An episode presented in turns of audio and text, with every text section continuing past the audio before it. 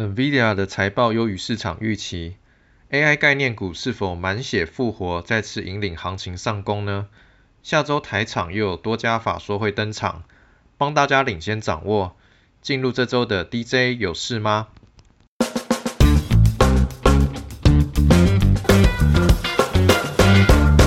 ？NVIDIA 上季的财报显示，资料中心晶片的营收占比由上一季的六十 percent 大幅拉升至七十六 percent。该业务的营收强劲年增一百七十一 percent。NVIDIA 对下一季的展望持续正向，预期营收年增一百七十 percent，也超越市场预期，显示企业在配置投入 AI 应用的提升，带动采购大量的 A 一百以及 H 一百的晶片。AI 伺服器的供应链包括晶片设计服务、晶圆代工、封装、PCB 相关零组件，以及伺服器组装厂都会同步受惠。相信有一路追踪我们节目的朋友都有发现，这几个月我们密集的推出一系列 AI 供应链的分析，还想在 AI 产业找机会的听众可以回去听哦。NVIDIA 的优异财报是否带起新一波美股上涨的行情呢？美股分析师高子旭认为，NVIDIA 的出色财报仅能对短期的行情有激励作用，对长期的走势而言，还是要从资金总量的角度来看。目前整体环境处于财政部暴力发债，这会让总存款减少，金融市场总市值将持续承压，联准会仍然在缩表环境，流动性会出现问题，预期行情会逐步盘跌往下到年底。观察点在于年底联准会是否开始停止缩表，以及是否释出明年降息的讯号，届时市场资金才会有开启重新活络的机会。接下来为大家选出近期热门股族群，大多还是跟 AI 有关。首先是机壳族群，呼应 NVIDIA 对于 AI 需求的展望。勤诚、银广的 AI 伺服器产品，预计第四季都会开始贡献。其中银广今年有机会转亏为盈，而另一家成名店只有做机壳，没有做到系统以及组装。不过机壳的大客户是广达，也将配合客户规划去泰国设厂，将有想象的题材。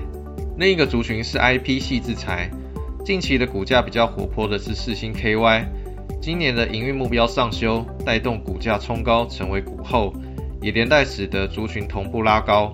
四星除了今年营运表现将创高之外，明年的展望也乐观，包含量产案子逐步转强，AI 消费性 HPC 等应用也都将在明年有明显的成长。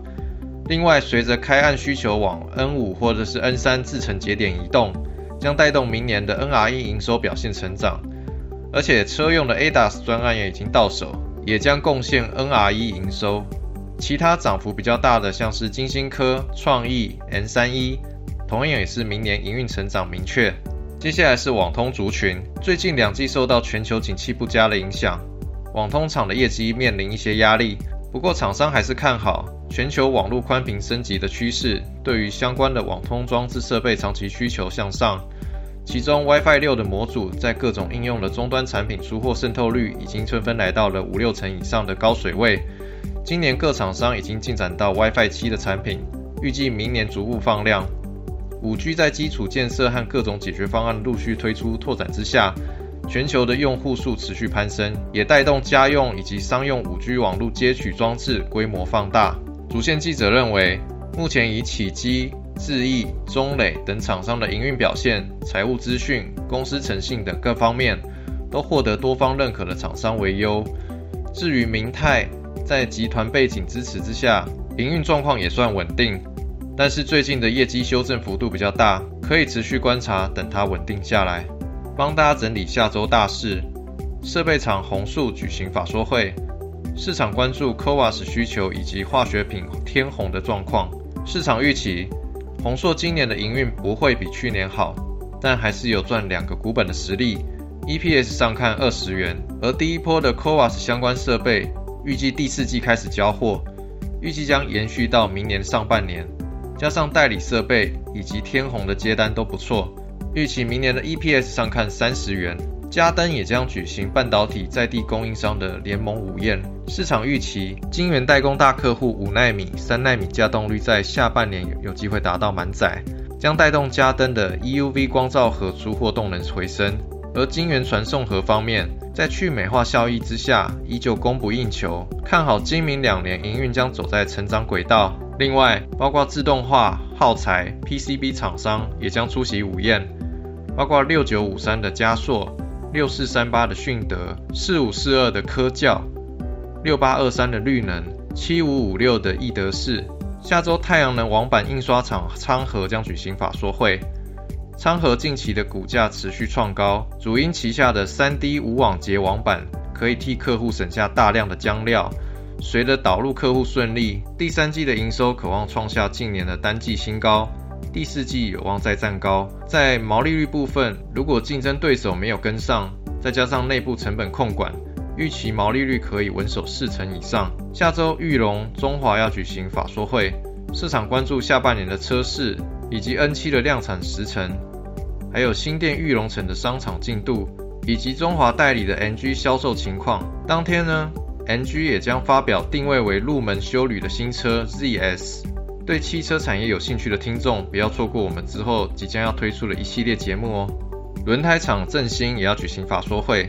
中国的解封使得轮胎需求缓慢复苏，不过下半年中国的市况还不明朗，市场将关注电动车胎的布局。以及双印扩产的计划，中珠也要举行法说会。